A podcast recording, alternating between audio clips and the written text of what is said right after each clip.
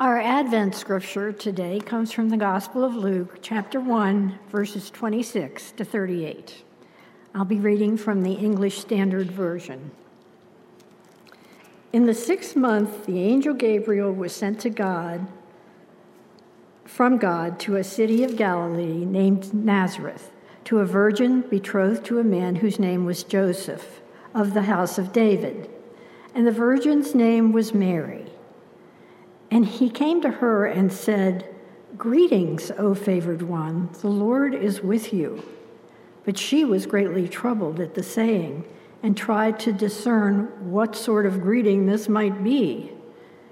And the angel said to her, Do not be afraid, Mary, for you have found favor with God. And behold, you will conceive in your womb and bear a son, and you shall call his name Jesus. He will be great and will be called the Son of the Most High. And the Lord God will give to him the throne of his father David, and he will reign over the house of Jacob forever, and of his kingdom there will be no end. And Mary said to the angel, How will this be, since I am a virgin? And the angel answered her, The Holy Spirit will come upon you and the power of the Most High will overshadow you. Therefore, the child to be born will be called Holy, the Son of God.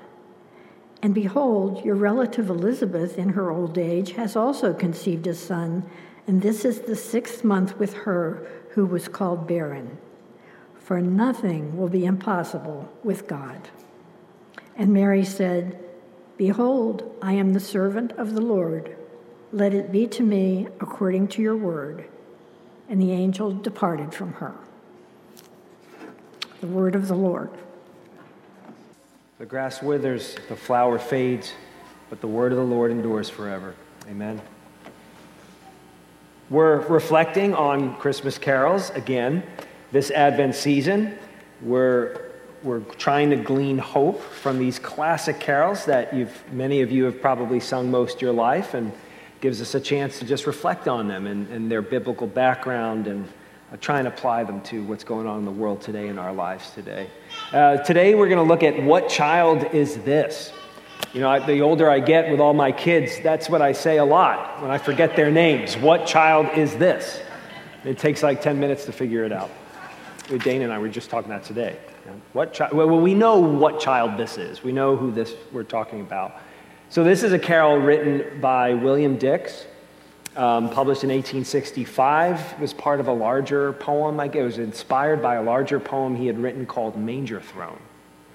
Um, this was set to a famous English melody going back to at least the 1500s, Greensleeves. You've heard of Greensleeves. Even Shakespeare referred to Greensleeves. So, a very famous melody, very old.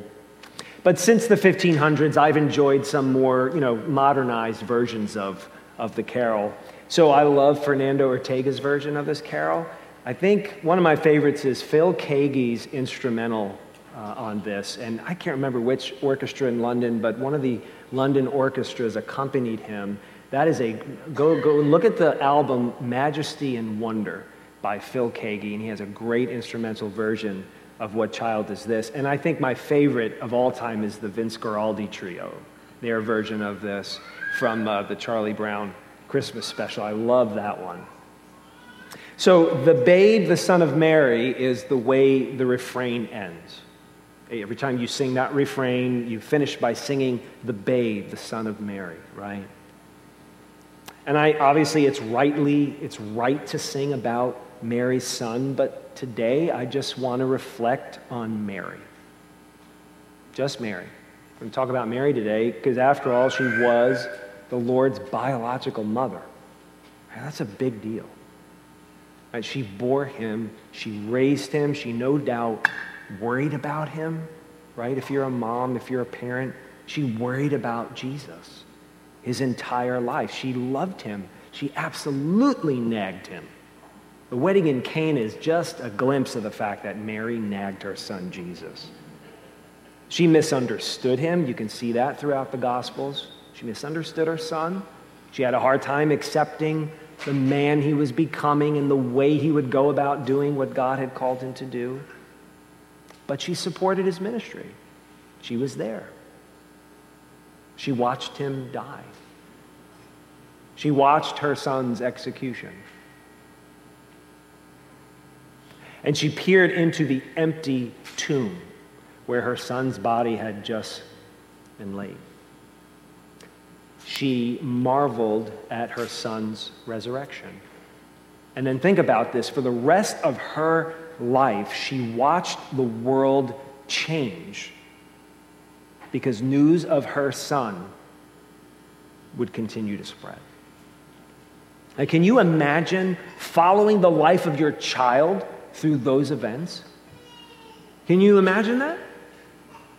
Every mother can relate to Mary in many ways. Every parent can relate to Mary in almost every way, but not in this way. Luke chapter 1, verse 35, we are told the angel Gabriel says to Mary, The Holy Spirit will come upon you, and the power of the Most High will overshadow you. Therefore, the child to be born will be called Holy, the Son of God. We can't relate to that. And you know, there's no hint of ancient mythology in what the angel said to her. You know, the idea, the ancient ideas and myths of the gods coming and having intercourse with human beings. There's, there's none of that here. Uh, it's it's mysterious, right? The conception of Jesus in Mary is mysterious and it is miraculous, but it's consistent with all the Hebrew scriptures. Everything in the Bible that comes before Gabriel's announcement leads up to this moment. So, the same Holy Spirit, who, according to Genesis chapter 1, remember how the Spirit of God hovered over the face of the waters in the beginning, before the creation, right? So, that same Spirit is going to essentially hover over Mary is going to overshadow Mary. The same God who created everything from nothing is going to conceive a human child in a barren, uh, I'm sorry, in a virgin womb. It's the same concept life from nothing. So it's not far fetched if you read the Hebrew scriptures, the Old Testament. But raising God's son, okay, let me just say that phrase again if you're a parent raising God's son. Okay? Just try and imagine that. That's what we're dealing with with Mary. And raising God's son should not rob her of her humanity. I want to say that. She's a human being. Being, being God's son, uh, it, does, it should not rob Mary of her weakness, and it certainly should not negate the fact that Mary was a sinner. Mary had a sin nature just like all of us have. But her most relatable quality, I think, is her routine, consistent faith. That's what I want to talk about. Mary's routine, consistent faith throughout her life, being the mother of the Messiah. Mary's lifetime of faith reminds us that God is with us. You can look at the, and people have written about this, you can look at the entire life of Mary as recorded in the Gospels in the first chapter of Acts, and you just, that's a picture of our faith. That's what it means to follow Jesus. Are you a new Christian or you're young? You're trying to figure out what does it mean to be a Christian? Well, essentially, faith is believing that God is with you and arranging your life around that. And you see that in Mary from the moment Gabriel visited her and told her this, this crazy news. Christian faith is believing that God is with you and arranging your life around that.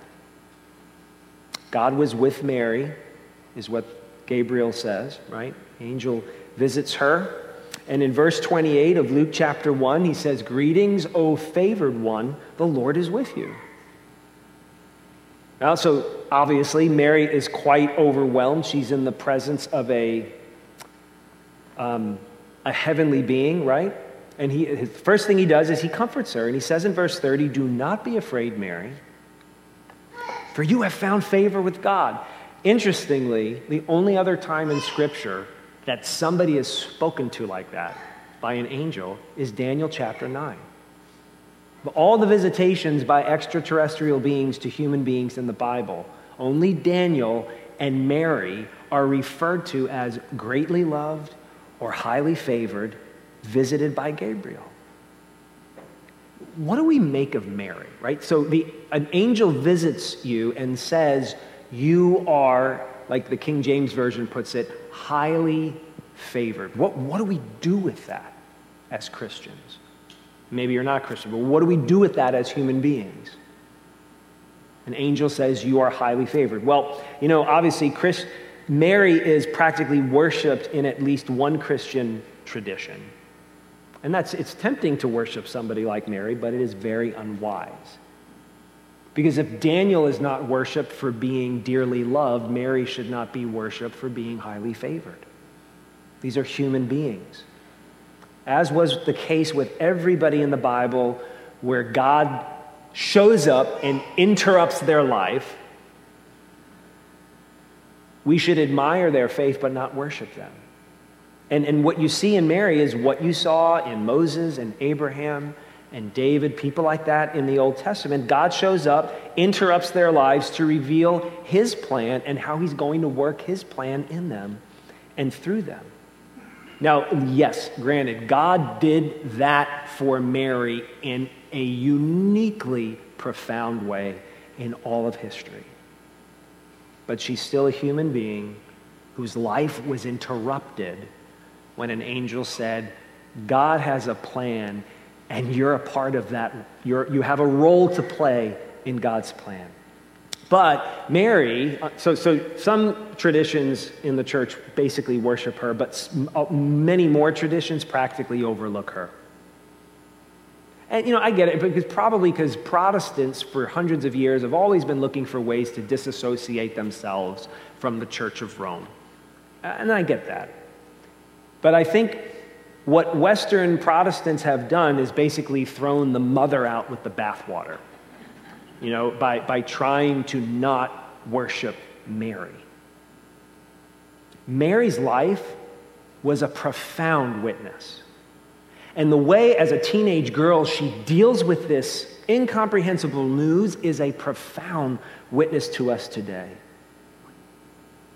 Right? Just as we study with a lot of interest the, uh, the lives of um, Abraham and Jacob and David and uh, like the Apostle Paul, we should equally consider Mary. She's a teenage girl whose world was turned upside down.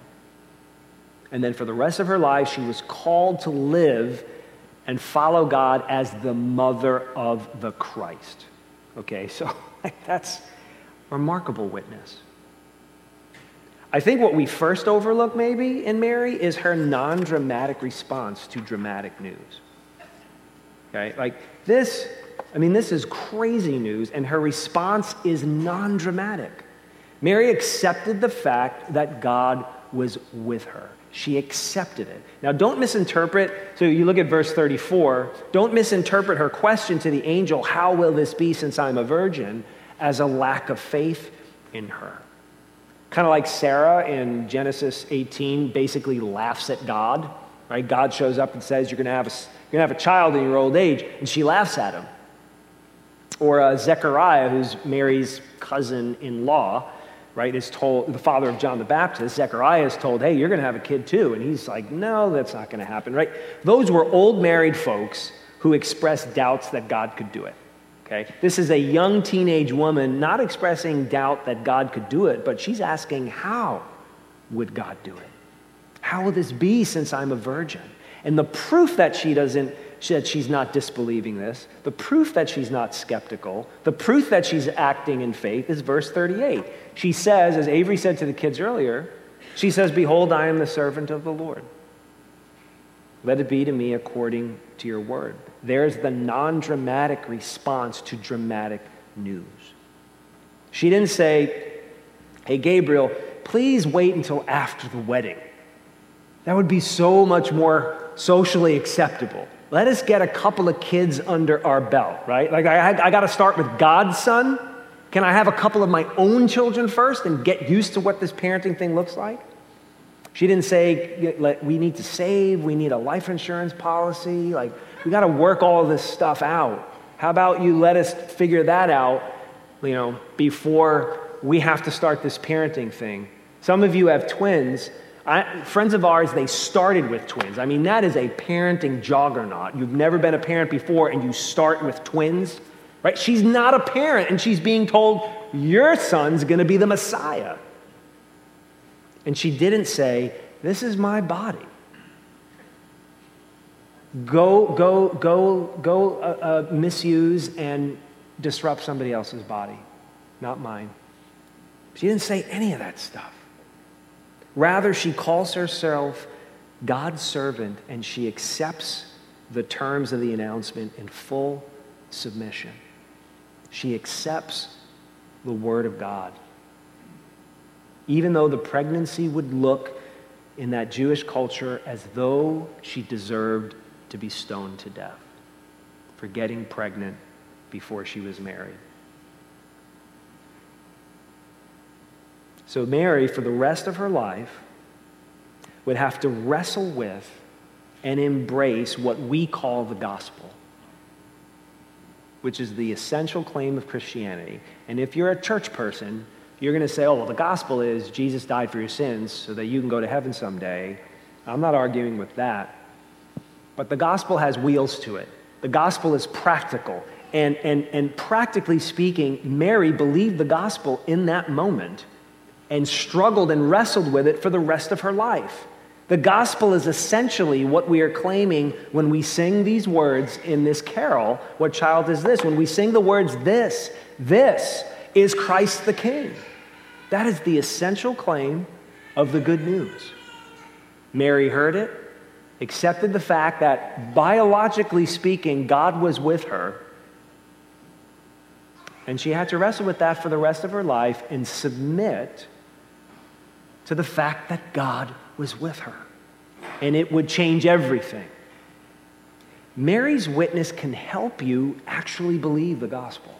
Mary's witness can help you remember that God is with you, and it can help you rearrange your life around that fact. John Calvin said about 500 years ago, Let us learn even when reason does not immediately appear, even when the reason does not immediately appear, to submit modestly to God, and let us not be ashamed to receive instruction from her who carried in her womb Christ, the eternal wisdom of God. How easily we scoff at God for having to rearrange our lives for Him. Have you scoffed at God for having to rearrange your life for Him? As Mary had to rearrange her life for the Christ child. I always talk about George Bailey at Christmas time. Today is no exception to that. So, you know, it's a wonderful life. The movie, George Bailey has these big plans and frankly, insatiable standards. So he's always miserable and frustrated because he, he, his dreams are so big and his desires are so specific that he's always frustrated. So his insatiable standards are constantly upheaving his own inner peace. He's not at peace because he's always reaching, he always wants what's best. But you know, there's this supporting role in George's life a person who was always grounded and always grounded George. It was another Mary, right? If, you, if you've seen It's a Wonderful Life, Mary Bailey stabilized George. She was always repairing the old house that they lived in. She was basically, let's be honest, raising the kids. It was Mary who spread the news that George was in t- trouble all over town. It was Mary who raised all the money to get George and the building and loan out of trouble. So, using a Mary, uh, you know, using that supporting role illustration from Mary Bailey's life, let me ask you a direct question right now. And I've had to ask it of myself Are you frustrated that your life is a supporting role to God's plans? That you are not the lead role in your life, but that your life is a supporting role to what God plans to do through you. Mary, the mother of Jesus, was at her best in a supporting role. And, and that is what it means to be a Christian. The Christian, listen to this, the Christian is at her best, is at his best when he realizes my life is a supporting role to Jesus. She rearranged her life for him. All of it. From that early age and forever. I, sometimes we scoff at the fact that we have to rearrange our lives for God, but maybe, maybe you're a bit different than that. How easily do you scoff at God for having to reorder your intellect for Him? Your social sensibilities and assumptions, your ideals or ideologies, your intellect. Like other people in the Bible, how often do we raise intellectual or social or economical or financial doubt when God tells us something's coming. Now, listen, you don't abandon your intellect as a Christian, and you don't ignore social issues. They're also very important. But you must reorder them, friends, you see. In your mind, you must reorder your intellect to follow Jesus. In your mind, in your heart, you must reprioritize the social norms of our age according to the plan of God. You must rearrange and reorder things. The world as you see it. Be transformed by the renewing of your mind, the Apostle Paul said to the church in Rome in Romans chapter 12. As creatures, we lack wisdom. We do lack wisdom as creatures. And what I love about that John Calvin quote earlier is he, he talked about the, the paradox that humanity lacks wisdom, and yet God has given us his wisdom. The wisdom from on high is Jesus Christ. We lack wisdom, and yet the wisdom of God has come in Jesus. So faith is an active, submissive acceptance that God is with you. That's what we see in Mary's life. She wasn't perfect. But what we do see in her, even from when she was a girl, is this active, submissive acceptance that God is with you. Faith adjusts to circumstances, even the bad ones and the unanticipated ones. Faith adjusts reorders to circumstances. And the reason that's possible is because of what the angel said in verse 37 to Mary Nothing is impossible with God. So you can trust God when He requires that you rearrange your life for Him. All things are possible with God. You can reorder your mind, you can reassess your assumptions and your ideals, and you can rearrange your life because Jesus rearranged his life for you. We will sing in this carol after I'm done speaking nails, spear shall pierce him through, the cross be borne for me, for you. If you're struggling with an unexpected or uninvited difficulty, God is with you if you can say, This, this is Christ the King, whom I'm trusting, who I'm following. If you can say that, if you can believe this, this is Christ the King, then God is with you, and all things are possible with God.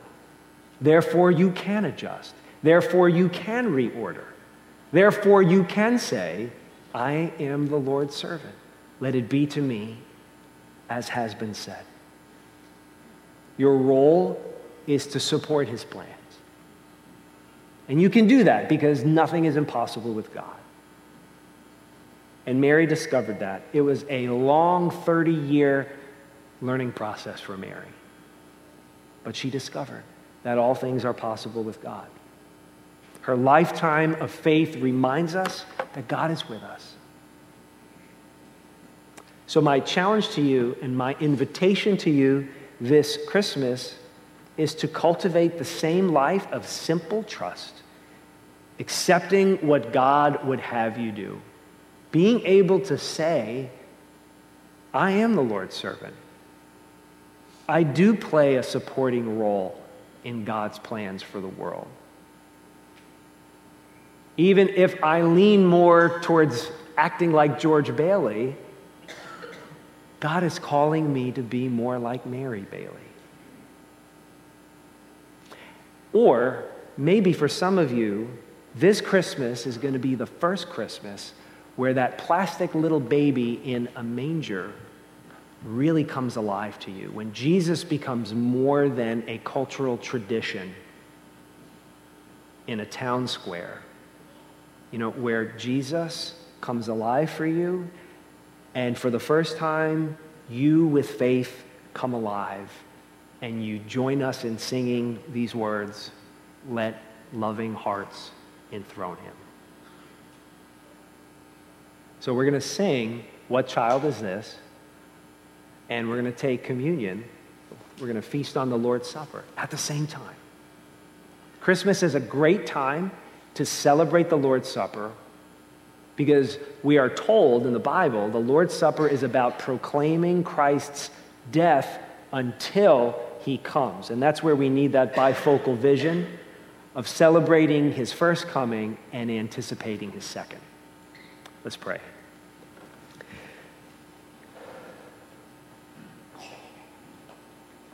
Oh Lord, our hearts are not lifted up. Our eyes are not raised too high. We do not occupy ourselves with things too great and too marvelous for us, but like weaned children, we have calmed and quieted our souls, like weaned children with their mothers. May we hope in you. May we hope in Christ alone as a church. Lord, we ask that you would bless our town, our county, and this world with the hope of our Savior. In his name, amen.